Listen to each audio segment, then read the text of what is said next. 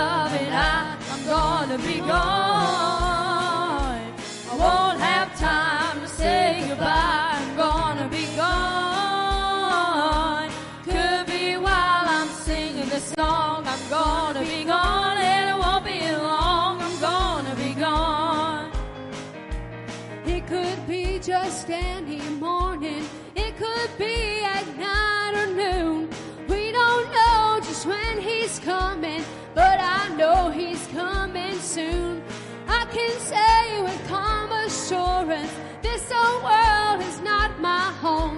One of these days you'll look for me, thank God I'll be gone. I'm gonna be gone in the twinkling of an eye. I'm gonna be gone. I won't have time to say goodbye. I'm gonna be gone.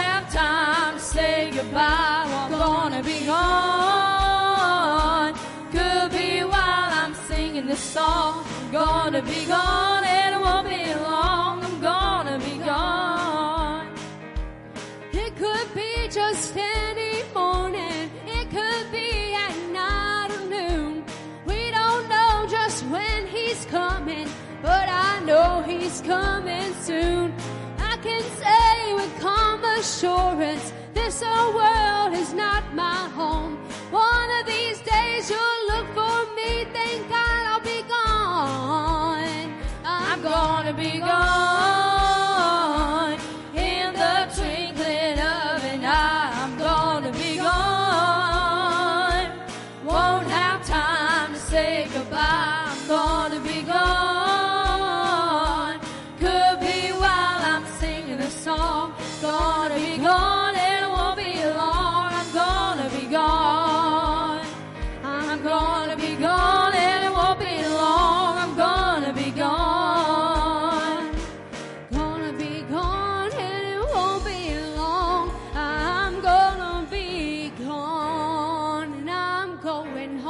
Jesus, in the twinkling of an eye, I made my reservations for the mansion in the sky. I may not know the moment, or I may not know the day, but I know that I'll be leaving when he calls his church away. So I'm listening for the trumpet to sound most any time, and a crowd of light that's waiting, thank God, will soon be mine. I got my invitation through a place called Calvary. By the precious blood of Jesus, this trip's been paid for me. I'm going home with Jesus in the twinkling of an eye. I made my reservation for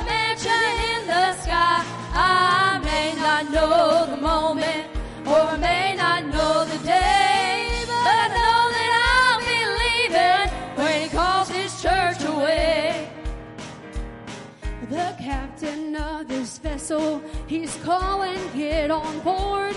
And the destination's heaven, safe on that crystal shore, where we'll meet again the Savior and the loved ones who have gone. Then we'll live for all eternity. Oh, yes, I'm going home. I'm going home with Jesus in the twinkling of an eye. I've made my reservation for the mansion in the sky. I may not know the moment, or I may not know the day, but I know that I'll be leaving when He calls His church away. The captain of this vessel, he's calling, get on board. And the destination's heaven, save on that crystal shore, where we'll meet again the Savior and the loved ones who have gone. Then we'll live for all eternity. Thank God I'm going home. I'm going home with Jesus in the twinkling of an eye. I've made my reservation for the mansion in the sky. I may not know the moment, or I may not know the day, but I know that I'll be leaving when He calls His church away. Oh, and watch ye, therefore, you know not the day when the Lord shall call your soul away. If you're fighting, striving for the right, you shall wear a robe and crown. I'm gonna wear a crown. I'm gonna wear a crown. I'll wear a crown. I'm gonna wear a crown. When the trumpet sounds. When that trumpet sounds. When the trumpet sounds. When that trumpet sounds. I'm gonna wear a crown. Just as soon as my feet strike Zion, I'll lay down my heavy burden, put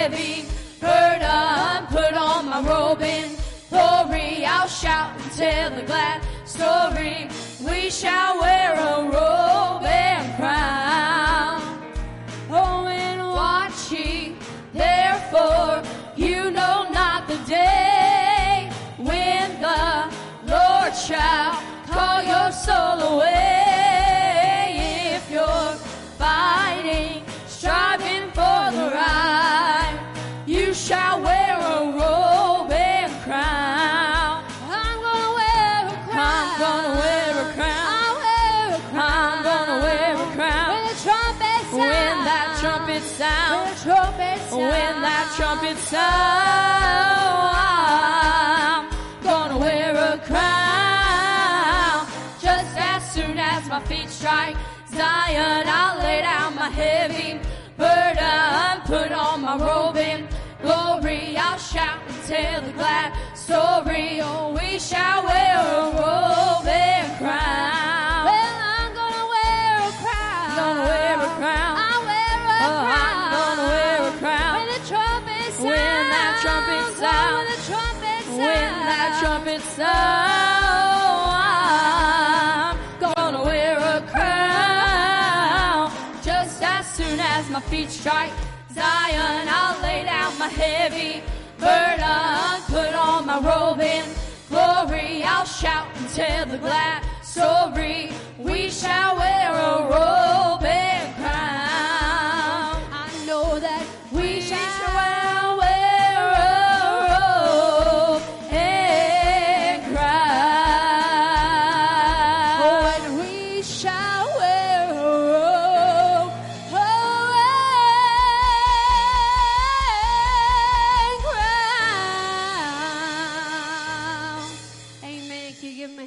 Praise tonight. We shall wear a robe and crown. All the trials, the devil, people will be over with. The war, the flesh, and the devil, and the enemy, and friends, and family, and co-workers, and from the cockroaches to people. It's all over. No more of that mess. From snakes to rabbit, all of it gone. Thankful for that, amen. But while we are here, we still have a job to do. I know we get excited about that day because who would not be? If you were not a Christian, I'm sure you would not be excited because there is hell and torture. And it's sad that so many people will literally say, I know I'm going to hell. It's like, do you really think about what you're saying right now? Do you really see the extent? They don't. Because when you're living in that lifestyle, you don't see the extent of what it could be. But that's why we were sent to preach, to teach, to talk. If you are a preacher, if you're just a pew sitter, it doesn't matter. You can still tell someone about Jesus, and you never know who there could be that you come across, especially this time of the year. There's a lot of hurt, and people are just lost. Even Christians go through things, but we can pray for those people. Can't force them, but you can pray for them. Amen. And there's a lot of lost people that need a heart healing. They need mending. They need restoration. And the only thing that is their answer is Jesus. Just as it is for us, for healing, deliverance, for everyday life, you got to have it. And if you don't, you'll be lost. But that's why we're here today, to lift up Jesus, to get to those who need him through the internet, through who hears us later on, from years from now. There's no telling. You never know what someone will run into that could have been 10 years ago preached, and then they get it now, and wow, I came across a sermon from 2010 and I got saved. You never know. So don't think just because it's older, it doesn't matter. It does not matter. Age doesn't matter. The distance doesn't matter. As long as you come to him, that's all that matters. You can be in Africa, Asia, Pakistan, wherever you want to be, but you can still come to him. It doesn't matter the distance or the miles. Amen. So let's go to the Lord in prayer as we take up the tithes and offerings tonight. Heavenly Father, God, we come to you right now in the name of Jesus, God. We ask that you would touch us tonight, Lord, that you touch our hearts, our mind, our spirit, God, that you would help us this evening, Lord, to lift you up, Lord, that you would anoint us, God, that you would touch Adam tonight, Lord, that you give him a word, Lord. Put your anointing power on him. Give him peace, Lord, of what you have to give to us today, Lord. Through him, we ask that you would bless him, Lord. We thank you for the testimony of his mother, Lord, that he would continue to grow, Lord, and that you would use us, God, that many more testimonies just like that would happen, God, because of our faith in you, Lord. If we have faith as a mustard seed, God, nothing's impossible for you, Lord. But we do believe that you are in control of everything in our lives, so we ask right now, Lord, that you'd bless us tonight, use us, and bless those who give, and bless those that receive through their giving. In Jesus' name we pray. Amen and amen.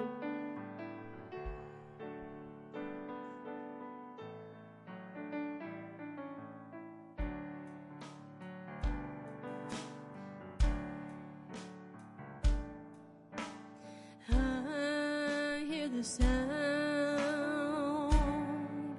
of a mighty rushing.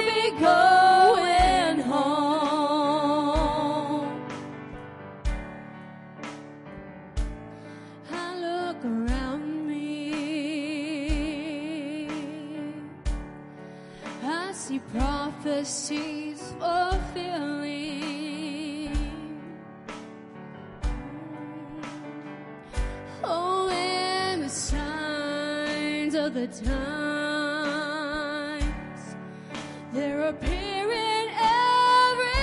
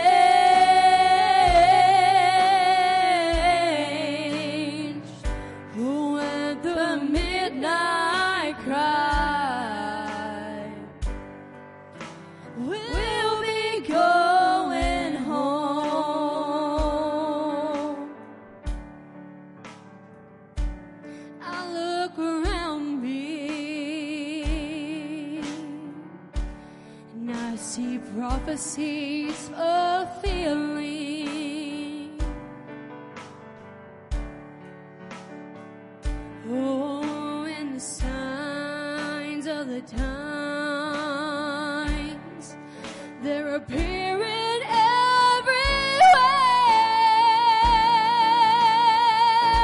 I can almost hear the Father.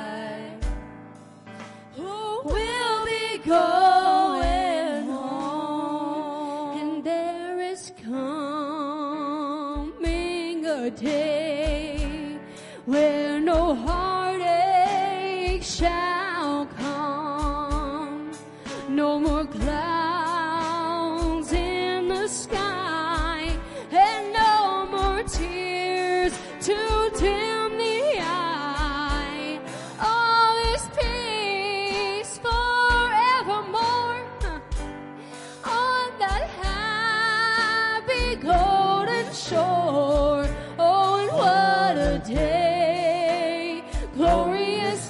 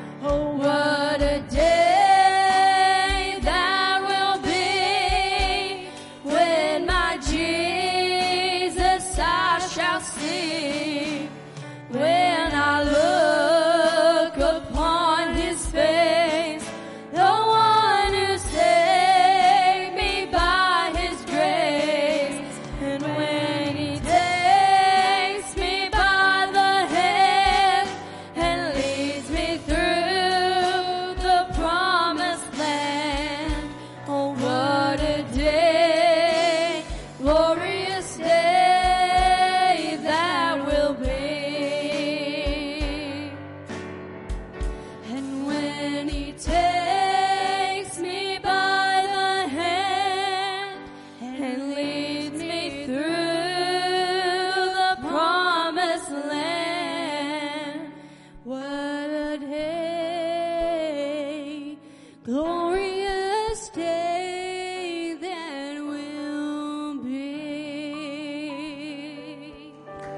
Amen. Songs about heaven. Going to see the Lord. Amen. Adam, you ready to preach, brother? Amen. Thank the Lord for Adam and his family. You know him. It's not just him, but his family is a blessing.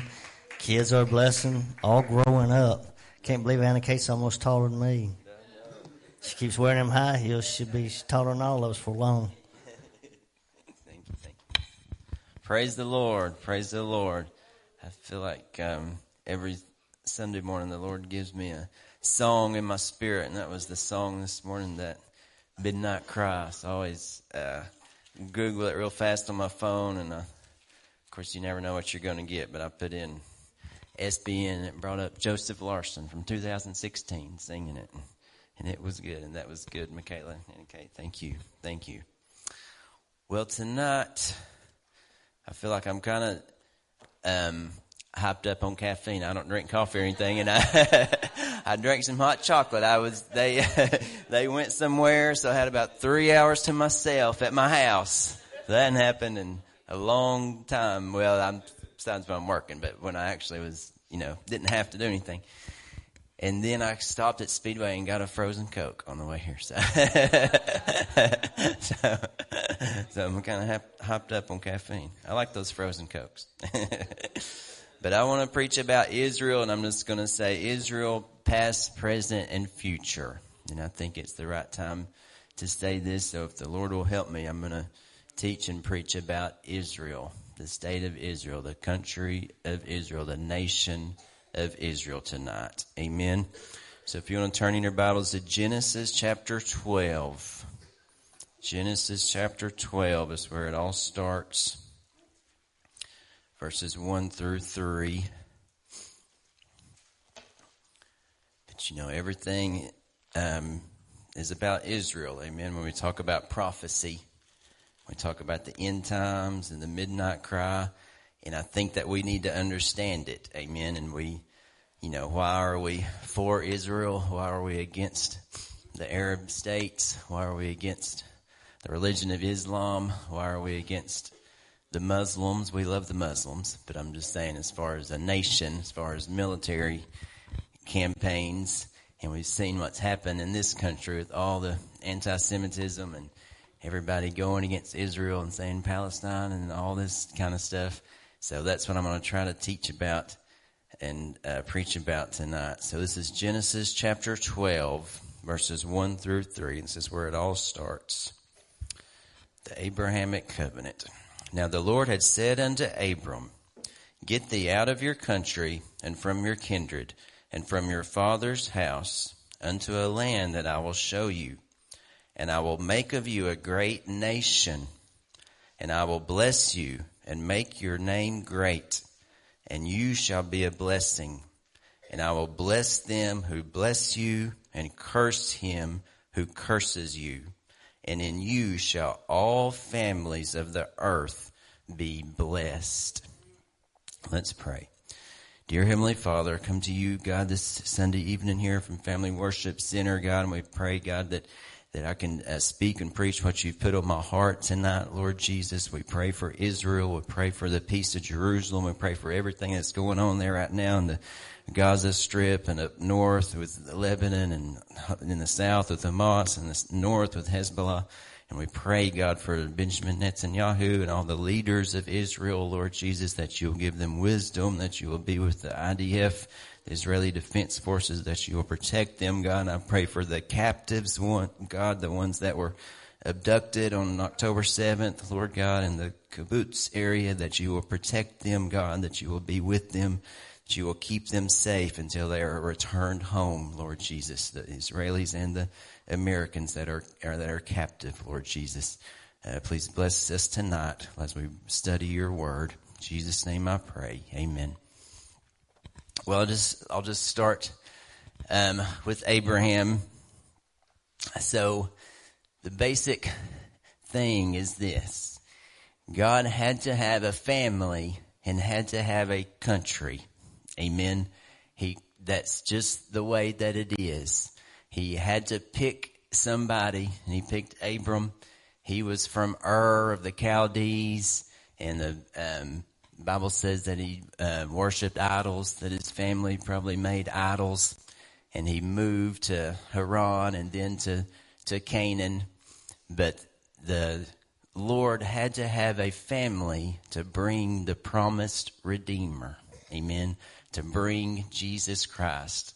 The Jews were selected through the loins of Abraham, and we know all of that story with Abraham and Isaac and, of course, Ishmael.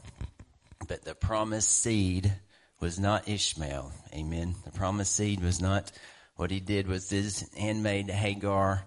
The promised seed was Abraham and Sarah. Abraham was 100 years old.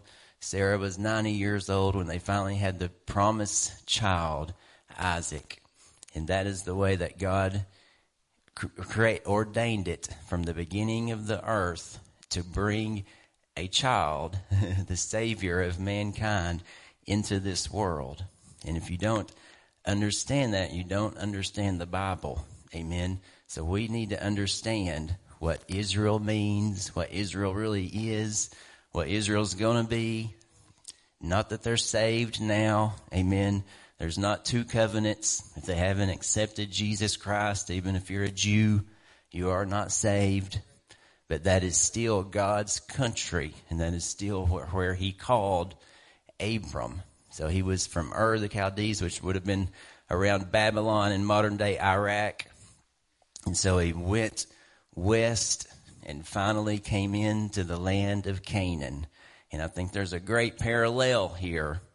When God called them into the land of Canaan, it was finally Joshua that settled, that moved in, that won the victories. Joshua fought the battle of Jericho. Joshua fought the battle around Jericho. All came tumbling down. So that was the beginning. Amen. And Joshua, and they came in to destroy Canaan. Amen. And I think there's a great parallel there in this great country of the United States. And what's being taught now, I know, because kids are in the public schools and you can read it and see it. You know, what's being taught now, and Luke said it the other day innocently, what's being taught now is that we came and stole the Native Americans' land. And that always bothers me and gets me. No, I didn't learn that. Did y'all learn that as a kid, that we came and stole their land, that we're on their land? It's very interesting. It's very similar to what God told Israel to do through the loins of Abraham. Abraham, Isaac, Jacob, Joseph, on down to Joshua. What did he tell them to do? Go into Canaan land. There were people living there. There was Canaanites and Perizzites and Hivites and all that, all those ites, right? All those bad people. And he told them to kill every man, woman, and child, and even the animals, to kill them all, to kill them. Now, does that sound like a loving God to you? Well, the answer is yes. Amen. Yes. Because if people are evil, and they will not turn to the Lord, they need to be taken out. It's the same in other countries. Adolf Hitler, if he was taken out 5 years earlier, millions of Jews would not have been killed. And I just got through reading, I love this. This is my favorite all-time book, but Dietrich Bonhoeffer. And it's just amazing. In Germany, at that time, in that day, the Germans were the smartest people on the face of the earth at that day. Smartest people on the face of the earth. How could they do this? How could they kill 6 million Jews in gas chambers? How could they persecute and torment, torture people? How could they do this? And if you read, I love that about Dietrich Bonhoeffer, but it gives you such insight into a true man of God. And there weren't many, but there were some, but not many. And he talks about it a lot. And he's turned away from religion because he saw the Lutherans of that time. And that's not a bad thing. That's saying they were Protestants. They weren't Catholics. They would go back to Luther, which Luther was from Germany. And so the Protestant churches of that time, 99% of them had Nazi flags hanging from their pulpits. It said when they would drive by the trucks full of Jews heading to the gas chambers, that they would just play the music louder so they wouldn't hear it. They wouldn't think about it. You can see the pictures of that day. And Dietrich Bonhoeffer, great man of God, he wrote The Cost of Discipleship, but I've just read like an autobiography of him, that he had every chance to leave the country. And he did leave. He went to America. He was from a very rich family, brilliant mind, of course. He could have gone into any kind of been a professor or doctor or lawyer or whatever, but he chose religion because he got saved. He truly had a relationship with Jesus Christ. And I'm not saying that everything, that he believed was absolutely correct, but you have to understand the light, amen, the light that he was given, that he was in. And he had every chance. He left and he went back to Germany knowing that he was probably signing his death warrant. And he died he was executed just a few weeks before the war ended. He could hear the bombs going off from the Allied forces coming into Berlin. And so my point is, educated, religious man did that. Tortured people, exterminated, killed 6 million Jews and all the other torment and terrible, terrible things they did. I've watched a little documentary on it just recently about the trials, the Nuremberg trials. After we finally went in and Hitler killed himself and we won the war, it's back in 1945, 1946 in that era, but you can see it on TV. They had TV and you can watch documentaries on it of these educated men that were high up in the Nazi regime, and most of them were killed, thankfully, for their crimes. But it's well documented what they did because they had a trial from all kinds of other countries, Americans and French and all other British countries there in that trial with the lawyers. All right. So my parallel is that when we came here, the Pilgrims and the Puritans, and they weren't perfect, amen, they weren't perfect, and some of them were bad, but we didn't steal all that, what we called them Indians, now they're called Native Americans, we didn't steal all their land, we called them Inuit.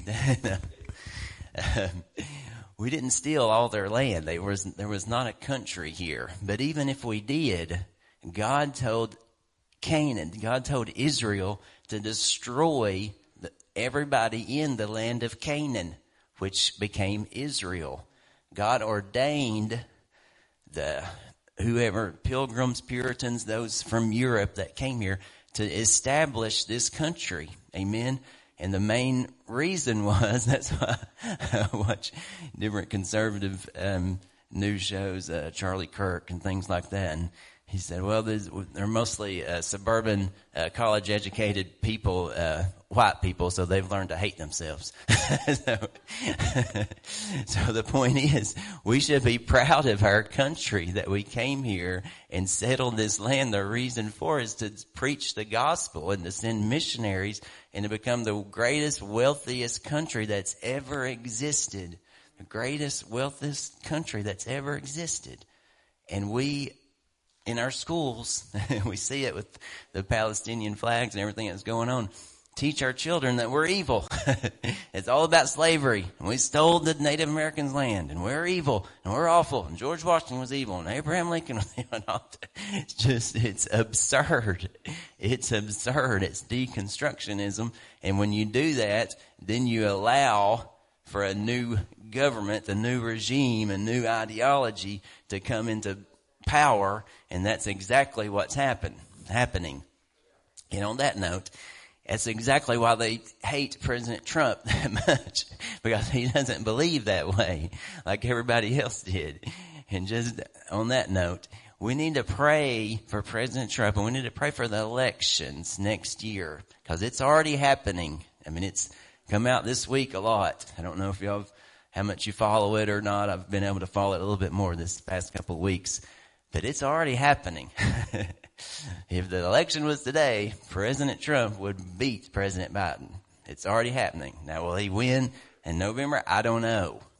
But the liberals, the mainstream media, the left, the Democrats are going nuts. They are going crazy right now. So we need to pray for that. They said it's the end of democracy and all this stuff, but it's very obvious that that President Trump's going to win the primary. I don't know if he's going to be convicted. I don't know if he's going to be in jail. I don't know if he'll have presidential immunity. I don't know any of that, but he's going to be the candidate and he's going to run.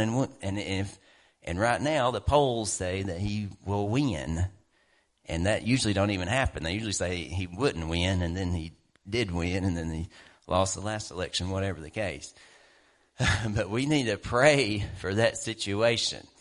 And on that note, if anybody says there was not election fraud in the 2020 election, that's crazy. Amen. Now, where I would stop and say, if it was true, if it was totally honest and true, would he have won or not? I don't know. I mean, probably would have, but I mean, I don't know that. But see, anybody that would sit up there and say there was no election fraud, first of all, there's always been election fraud. And in 2020, with COVID and all the mail-in ballots, to say there was no election fraud is ludicrous. With the states changing their constitution in the way that they started allowing the mail-in ballots, all because of COVID, which, by the way, was from China. And Trump was hard on China. And so to put the two and two together, it's pretty obvious what happened there. But anyway, we need to pray for that situation. Because like I say, right now, if you watch the news or anything, the left is going crazy. Of course, all those things about the Biden family and all that stuff. But as of right now, President Trump would win. If the polls say that he would win, then he for sure would win. So we need to pray for that situation. So God told them to go into Canaan land, kill everybody, man, woman, boy, child. And listen, that's not evil. A lot of times, like I said, that's love. That's true love. You have to take out a cancer. Amen. You cannot leave a cancer. You can't leave evil people in a society. Is it wrong? Would it have been wrong for the guy that broke into Pastor Thomas' shop and stole motorcycles? Would it have been wrong for him to have already been convicted and been behind bars? No, he should already be convicted and be behind bars. If you don't take out evil people in this world, if you don't take out the Adolf Hitlers and the one in China, Zhao Meng or whatever, Joseph Stalin and all those people, the world is a terrible, terrible place. So God knows what he's doing, and he knew what he was doing when he allowed the Pilgrims and the Puritans and those from Europe seeking religious freedom that were Christians, the majority of them, and Christopher Columbus, and all that to come to the New World. Amen? So don't allow the left, all this stuff that's being fed to our kids and in the media and the mainstream media to fool you. Amen? This is a Christian nation, and it was founded on Christian principles. All right. So we go back to Israel. So then we had Israel. We had the 12 tribes. Amen. And we go on down through, and we have David, and we have Solomon. And they conquered that area. In Solomon's reign, they conquered more than anything. And we have all the prophecies of virgin shall conceive and give birth. We read that this morning, didn't we? So, and out of Bethlehem of Judea, a ruler shall come to rule my people, the Messiah, the Lord. The government shall be upon his shoulders, Isaiah 9:6. And all these prophecies, like in that Midnight Cry, have to be fulfilled. And it came through in a little baby named Jesus Christ. So are you getting it? He had to have a family, and he had to have a country, and he had to have a land. It's not just by happenstance that it's Israel. Amen. And by the way, I was reading this this afternoon, but you know, when you look at a map, what's in the center? You know, of course, we know the earth is round, but when you look at a map, the way that man has made it, the Middle East is in the center. Jerusalem is right in the center of the earth. Jerusalem has been fought over more than any city on the face of the earth. There's been more wars in the land of Israel, the land around Israel, than anywhere else. I mean, the Middle East is a powder keg, amen, and it's only the Lord that allows this world to continue, but especially in the Middle East. And I'll go ahead and say this. So Jesus was born, amen, to that family, the son of David, amen. He had to have a family. He had to have a lineage. That's why we read about it in the Bible. And that's Israel. Well, he came for his own. The Bible says it came for his own, and his own received him not. He came to the Jews. Jesus was a Jew. Amen. The Bible was written by Jews. Amen.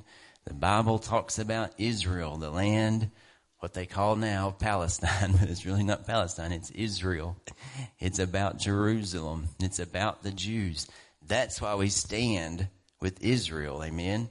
That's why we believe that we should stand for Israel and with the Jews. That's why the world and the educated ones of the world, the Ivy Leagues and all these colleges that are just evil, amen, who do they stand with? Not the Jews. They stand with the so-called Palestinians, which there's really no, that's not even a country, so that really doesn't even make any sense. But from the river to the sea or whatever they're saying, that doesn't even make any sense. But the reason they do is because they hate this Bible. Amen. They hate God. Amen. They make themselves God. Amen. They're smart. They have money.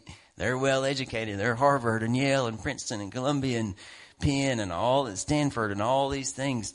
That's why they hate the Jews and this anti-Semitism that we've seen on full display, right, is just, it's just coming out. This is just an opportunity for it to come out, for everything to come out, what's in man's heart. What's in man's heart is they hate God. And so anything to deal with Israel, with the Jews, has been implanted in their brain by Satan and evil professors and people that... they're not right. They shouldn't be there. They're illegal occupiers. They're evil, just like Adolf Hitler did. Amen. Just like throughout the centuries. But anyway, Jesus came to his own, and his own received him not. They said, Pilate said, "Well, what shall I do with this man Jesus?" And they said, "His blood be upon us and upon our children." They said, "We have no king but Caesar." And his brother Swagger said, he said that Caesar has been a hard taskmaster. And so that was, of course, the time changed. So around 30 A.D., they rejected him. So somebody might say, well, what if the Jews accepted him then? What if they accepted him? Well, this is what I believe. That would have ushered in the millennial reign. Amen. Well, who would have killed him? Well, Rome would have killed him because he would have been king in the Jews' mind. They would have lifted him up as king, and Jesus would have accepted that because he is king. Amen. Jesus is King of Kings and Lord of Lords. And Rome and Caesar would not have allowed that, and they would have killed him, crucified him, and his blood still would have saved mankind. That's what I believe. And that would have ushered in the millennial reign. Well, that didn't happen because the Jews rejected him. So because of that, and then in AD 70, Jerusalem was destroyed by the Roman general Titus, and the Jews were scattered out throughout the whole earth. Talking about Israel, talking about the Jews. They were scattered out across the whole earth. And since that time, they've been persecuted, they've been killed, they've been tormented and tortured like no other race of people on the history, in the history of the earth. But God has maintained them, and he has kept them. And what we are seeing now, after all this time, and of course, talking about hundreds and hundreds and hundreds of years, and in 1948, so somebody says, well, I don't believe that Israel's real. I believe the church replaced Israel. The church didn't replace Israel. And I'll try to go through some scriptures to if the Lord allows, and explain it. But the church didn't replace Israel. There's no way that these ancient people would have been scattered out throughout the face of the earth for 2,000 years, amen, 1,900 years, and then all of a sudden in 1948 just happened to come back to the exact same place where God sent Abraham.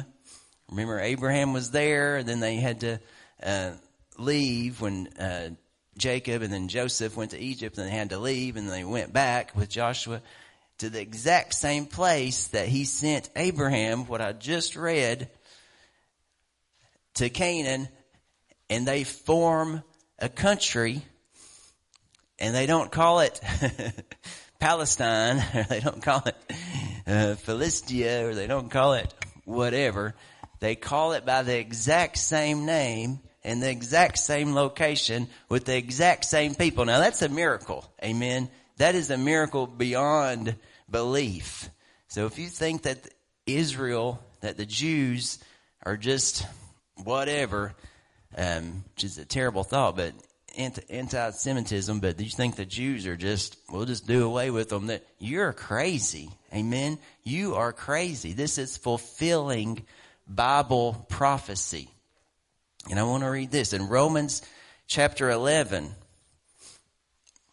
God talks about this. Romans chapter 11, Paul talks about Israel. Now, this is in the New Testament. Amen. So you say, well, I don't believe that. Well, what's Paul talking about?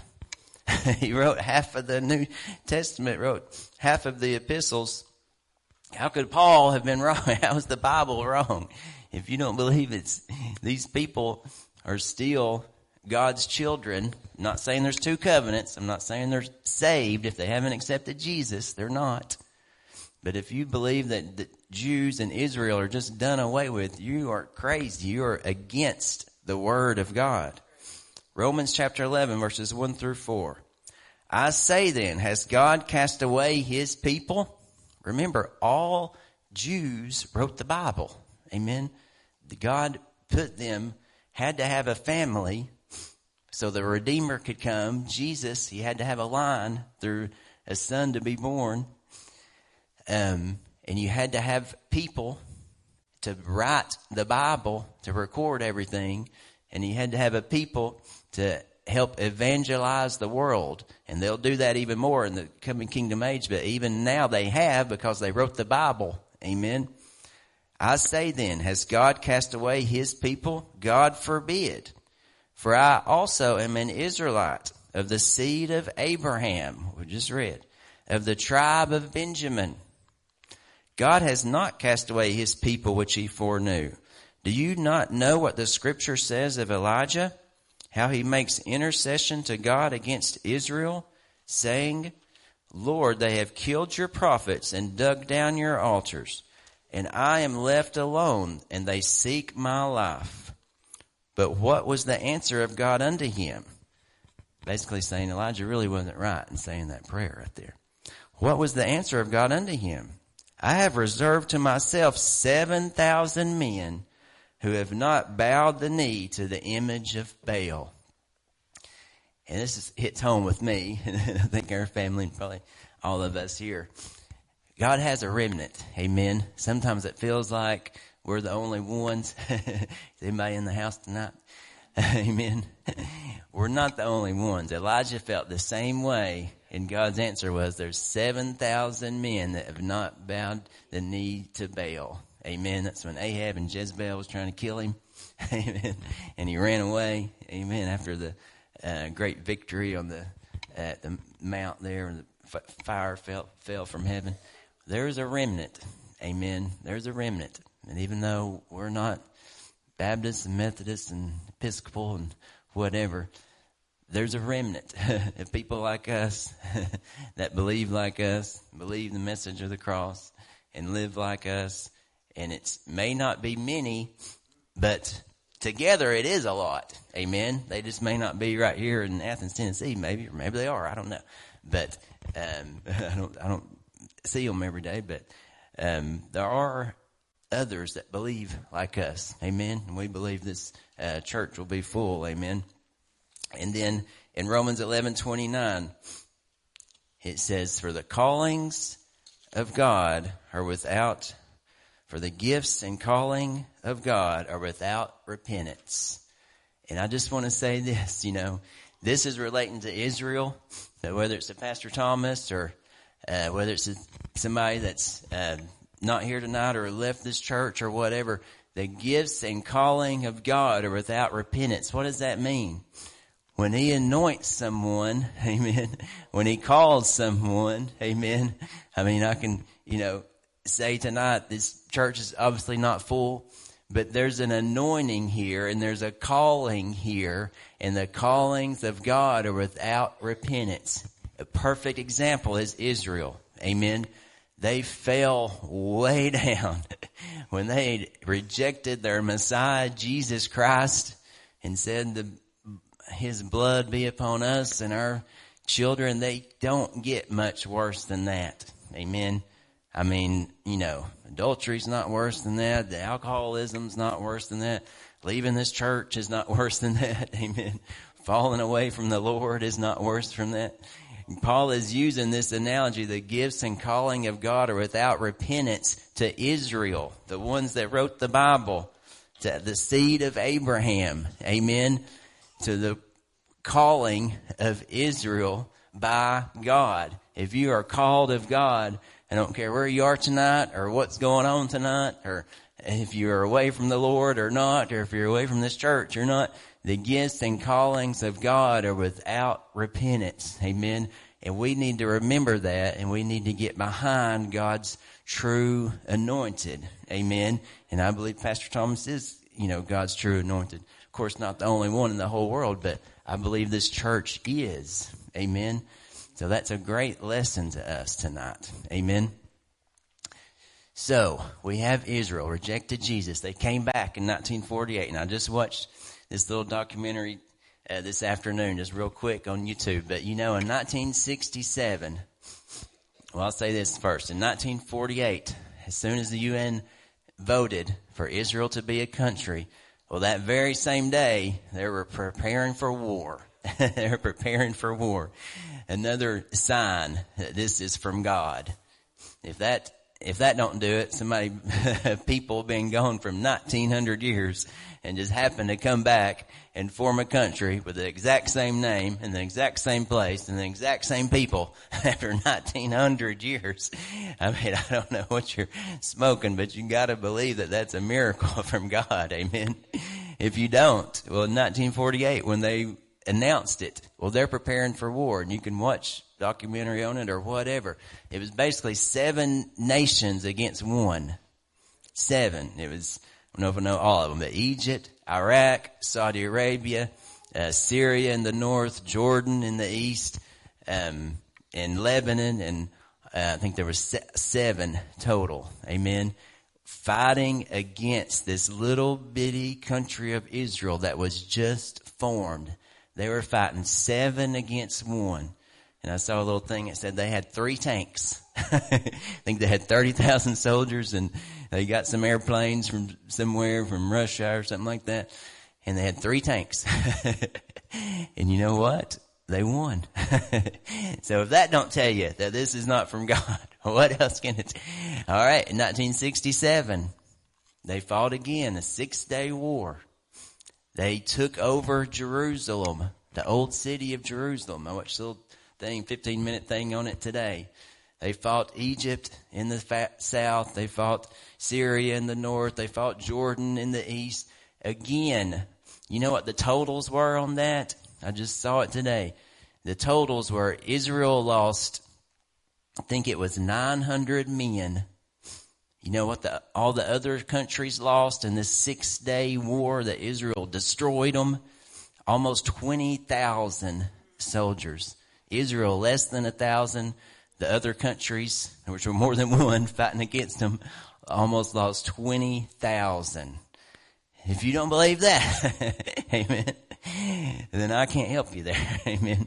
They took over, like I said, Jerusalem. They fought in the Sinai Peninsula. They took over that in the south. They fought in the north, the Golan Heights, and they fought in Gaza, where we're having that now. That's a miracle. Amen. That's a miracle. They're still a long ways from God. Amen. But that's a miracle.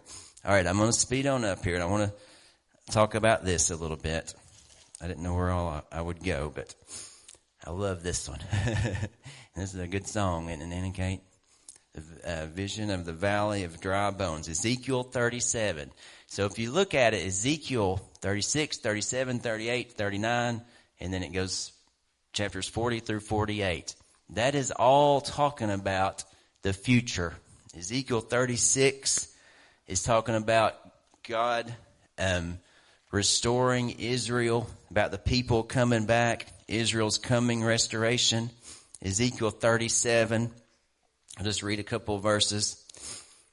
The hand of the Lord was upon me and carried me out in the spirit of the Lord and set me down in the midst of the valley, which was full of bones, and caused me to pass by them round about. And behold, there were very many in the open valley, and lo, they were very dry. Talking about Israel. And he said unto me, Son of man, can these bones live? That's a great lesson. That's a great message right there. And I answered, O Lord God, you know. Again he said unto me, Prophesy upon these bones, and say unto them, O ye dry bones, hear the word of the Lord. Thus saith the Lord God unto these bones, Behold, I will cause breath to enter into you, and you shall live. That's what happened in 1948. And I will lay sinews upon you, and will bring up flesh upon you, and cover you with skin, and put breath in you, and you shall live, and you shall know that I am the Lord. Israel's living today. They haven't accepted Jesus, so now we're getting into the future. But Israel is alive and well today. So I prophesied as I was commanded, and as I prophesied, there was a noise, and behold, a shaking, and the bones came together, bone to his bone. And Brother Swaggart says that could be, because he says that there was a noise. He said that could be, that really should be translated a voice. And he said that could be the rapture. That could be the sound of the trumpet of Gabriel stepping out, calling home his children. And when I beheld, lo, the sinews and the flesh came up upon them, and the skin covered them above, but there was no breath in them. So like in 1948, they're there now, but they're not there spiritually yet, but they will be. Then said he unto me, Prophesy unto the wind, prophesy, son of man, and say to the wind, Thus saith the Lord God, Come from the four winds, O breath, and breathe upon these slain, that they may live. So I prophesied as he commanded me, and the breath came into them, and they lived, and stood up upon their feet, an exceeding great army. And then he said unto me, Son of man, these bones are the whole house of Israel. So for anybody to read the Bible and to look at these prophecies and not understand, amen, we're talking about Israel. We're talking about the coming days. Israel now is being regathered. So in Ezekiel 36, it talks about God regathering the Jews. In 37, the vision of the Valley of Dry Bones. And then we get into the real good stuff. Amen. Then we get into the real good stuff. And this is what's going to happen. We believe in the rapture of the church. And right after that, amen. Help me, Lord. And right after that, it's going to be the man of sin. It's called Gog in the Bible. And that's what Ezekiel 38 and 39 is talking about. The man of sin, the Antichrist. And it's interesting to me, you know, back in Genesis chapter 12, what I read at the beginning, verses 1 through 3, called Abraham. Well, what happened in Genesis chapter 11? Do you know? The Tower of Babel. So every time God's about to move, what happened right before 1948? The Holocaust. He put into the demon-possessed madman, Adolf Hitler, to destroy all the Jews. Amen? What Haman and Herod and Hitler couldn't do, or the Antichrist is going to try to do. And when you think about the Antichrist, you know, it's easy to think, well, he's this Superman, or he's this evil, he's the devil, and he's a man. He's a man. He's just like Adolf Hitler, just like Haman, just like Herod. He's a man. He's just like Alexander the Great or somebody. He's a man. So we believe the rapture is going to take place, and we'll be gone. And the Antichrist is going to come. He's going to sign. We believe he'll be a Syrian Jew, because they're not going to accept somebody from Russia. They're not going to accept somebody from China. They're not going to accept somebody from Texas. I think, you know, this country's going to go down after the church's taken out, but they're not going to accept somebody from Mexico. Amen. From Alaska. They're going to accept somebody that's their own. And the 10-nation confederation will be formed, and the Antichrist will rise up. And he's going to sign a 7-year peace treaty. You ever heard that in Israel? Peace treaties? The Camp David Accords and all that Jared Kushner did. We always hear these peace treaties. Well, the Antichrist is really going to sign a peace treaty, and they're going to accept him as their Messiah. Remember, the church is gone. They're going to be looking for peace. They're going to be looking for help to be a nation, because as we see the anti-Semitism now, as we see the pro-Palestinian rallies now, you imagine if the church was taken out. Amen. Imagine if there's no Christians. I mean, it was an evil, evil place. So the Antichrist rises up, and it's going to be peace, the Bible says, for 3.5 years. He's going to sign a 7-year peace treaty. And at that point, he's going to attack Israel. And she's going to suffer her first defeat since becoming a nation again in 1948. He's going to go into the temple. The Bible says the abomination of desolation that Jesus talks about and Daniel talks about. He's going to offer up a pig, or he's going to put himself as God. And he thinks he's God, and he don't believe the Bible.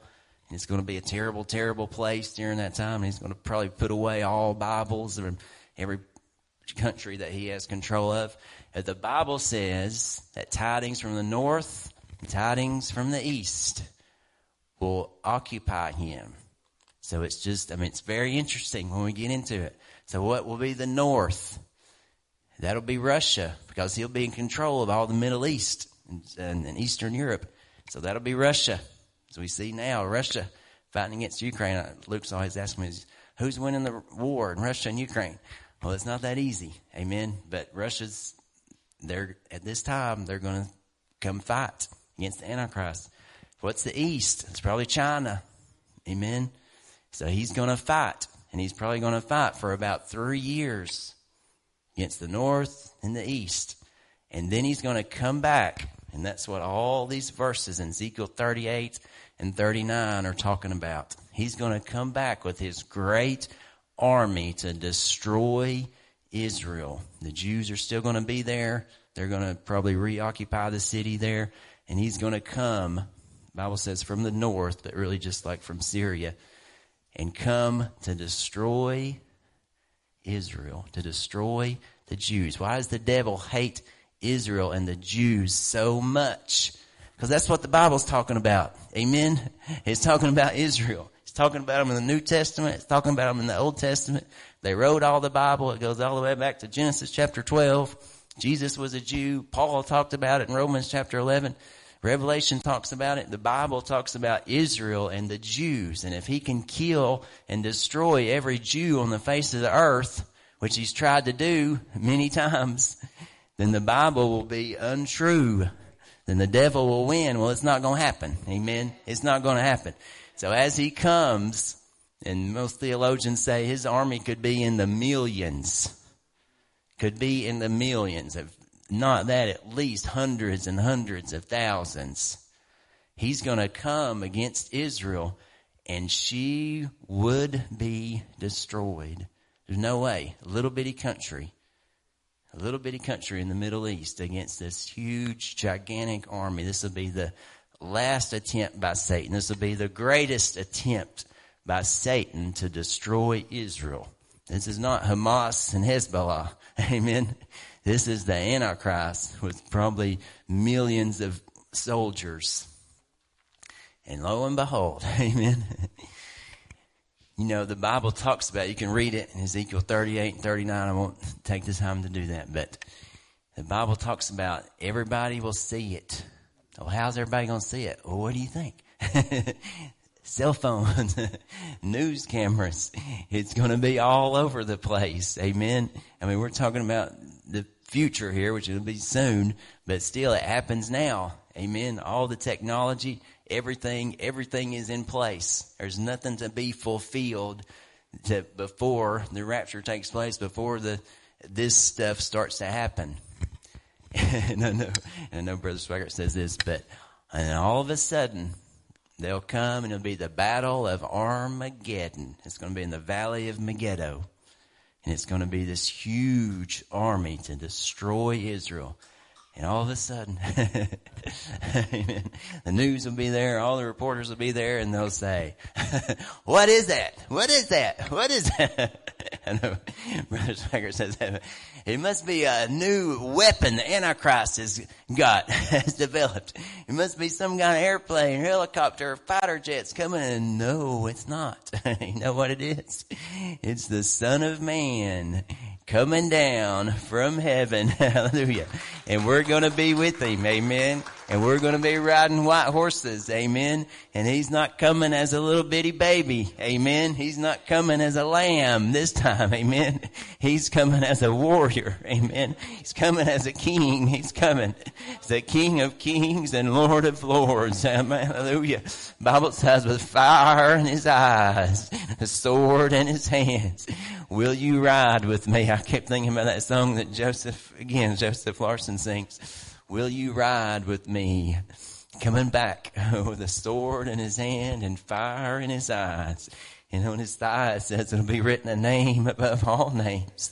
King of Kings and the Lord of Lords. And we're going to be with him. And he's going to destroy the Antichrist. And he's going to destroy the armies. And it'll be the last battle. Amen. It'll be the last battle before the coming kingdom age. And Israel will then accept him. Amen. Israel will accept him, and he's going to set up the kingdom. And you can read about it, Ezekiel 38 and 39. The Bible says it will take 7 years for all of the machinery, all the steel, all the weapons to be burnt with fire. We're talking about a war that the world has never seen before. Amen. We're talking about the Antichrist's army that the world has never seen. It's greater than the American army or the German army, or the Chinese army or the British army. It's greater. Amen. It's far greater, and he's going to be destroyed. And the Bible says it'll take 7 years to just burn up all the stuff. It says it'll take 7 months. Think about it. The Bible says, Ezekiel 38 and 39, 5/6 of his army will be dead, will be killed. The Lord can use anything. And when you read the Bible and you think about it and the things that have happened in the past, they'll fight against each other. Amen. He's going to send, the Bible says, hell and brimstone and fire and earthquake, and they're going to be destroyed. He's got everything in his power. Amen.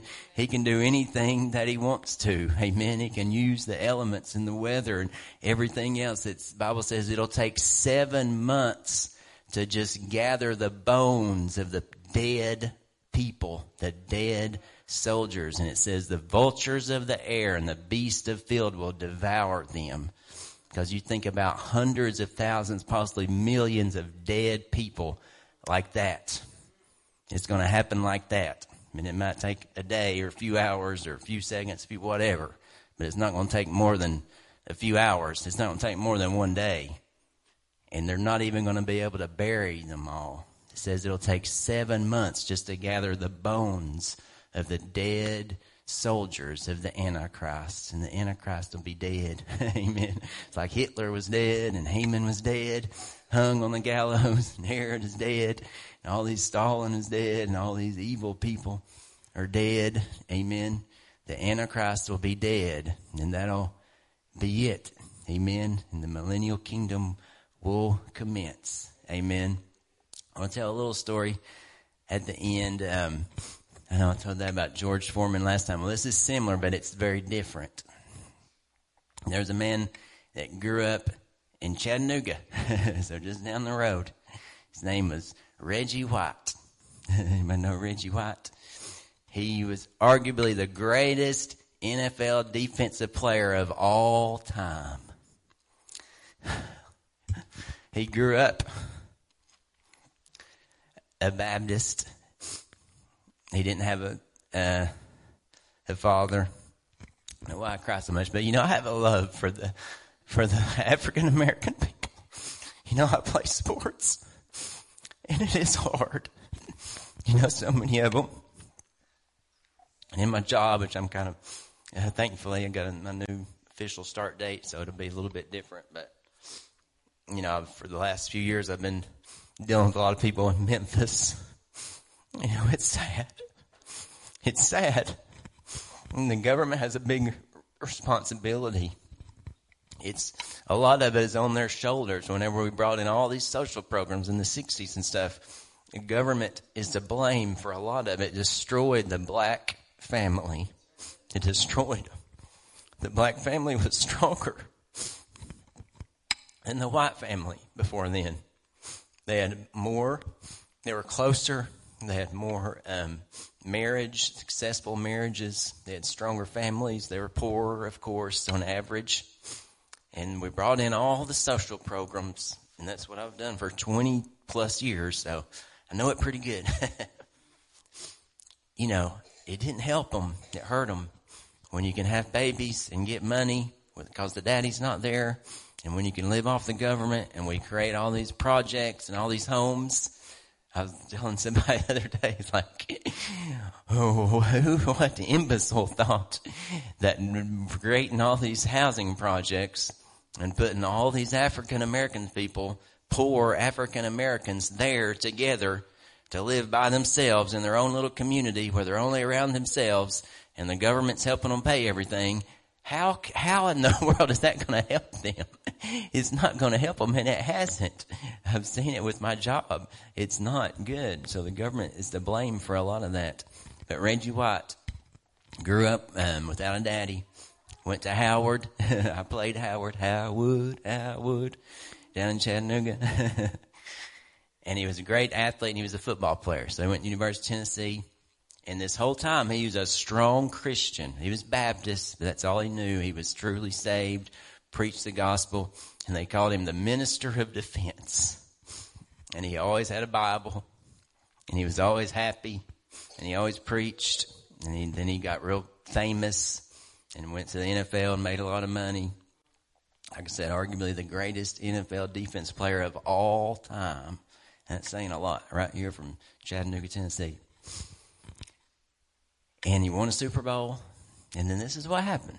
So this is around 1999, 2000, and I knew it when I saw it.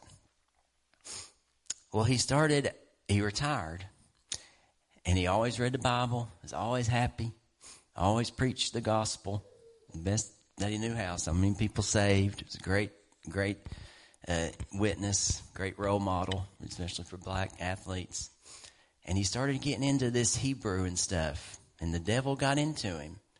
And he started thinking that he didn't know the Bible. And he went to Israel. Started talking to rabbis. And started trying to learn Hebrew and read Hebrew. And the devil told him that a lot of what he did was wrong. And that's not true. A lot of what he did was right. He preached the gospel. He was always happy.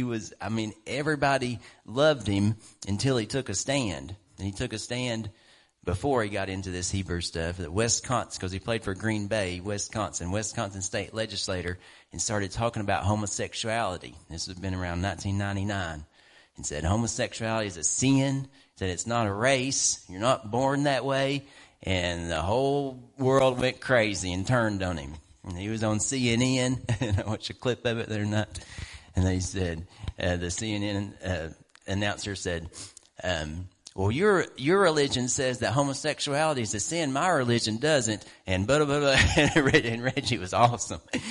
Huge guy, 6'6", 295 pounds, strong as an ox. And he said, what Bible are you reading? What Bible are you reading? What Bible are you reading? And so the world just turned against him.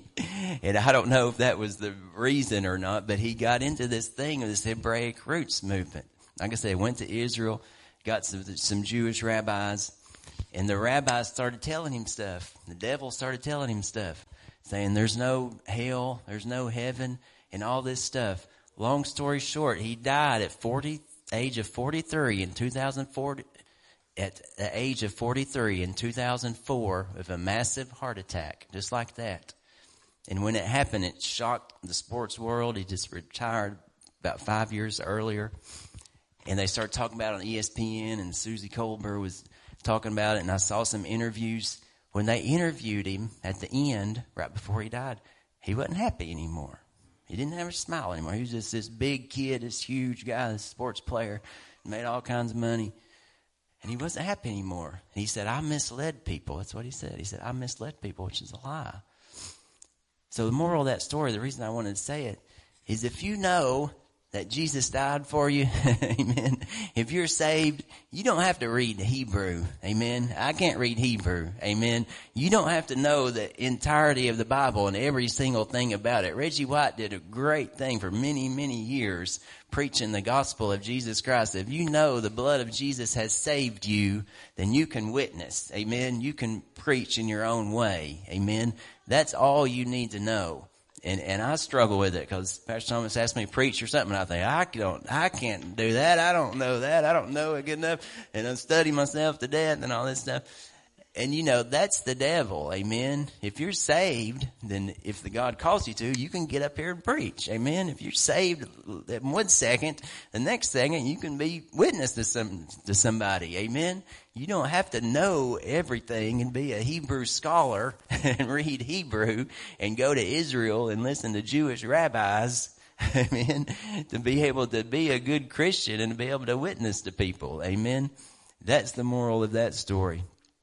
And I don't know how to end it other than that's what's going to happen. Amen. The Antichrist is coming very, very, very soon. Amen. And he's going to be destroyed. And that'll be Satan's last attempt. And Satan will be put away for 1,000 years. And Israel is going to accept the Lord Jesus Christ. Amen. The Bible says, Jesus will say, they will say, where have you received the wounds in your hands? And he'll say, I received them in the house of my friends. Amen. Amen. I'll give it back to Pastor Thomas. Praise the Lord. Amen. We're getting closer. Time is running out. Amen. Would you stand to your feet? You know, he was talking about evil. I saw the other night on one of those shows, crime shows, two guys pulled up on a street corner in a city, and one got out with a shotgun, and he went and he pointed it at this man and made him, you couldn't hear anything, he made him strip all of his clothes off, down just his underwear. He walked back to the car, and you could see the video of this going on, and I'm, you know, in my heart I'm cringing and at the scene, and he went back to his car, and he come back a minute later, and he approached the guy, and he took the gun, and he hit him in the head with it, he just backed up and stepped and pointed right at his head. And killed him, shot him, cold-blooded murder.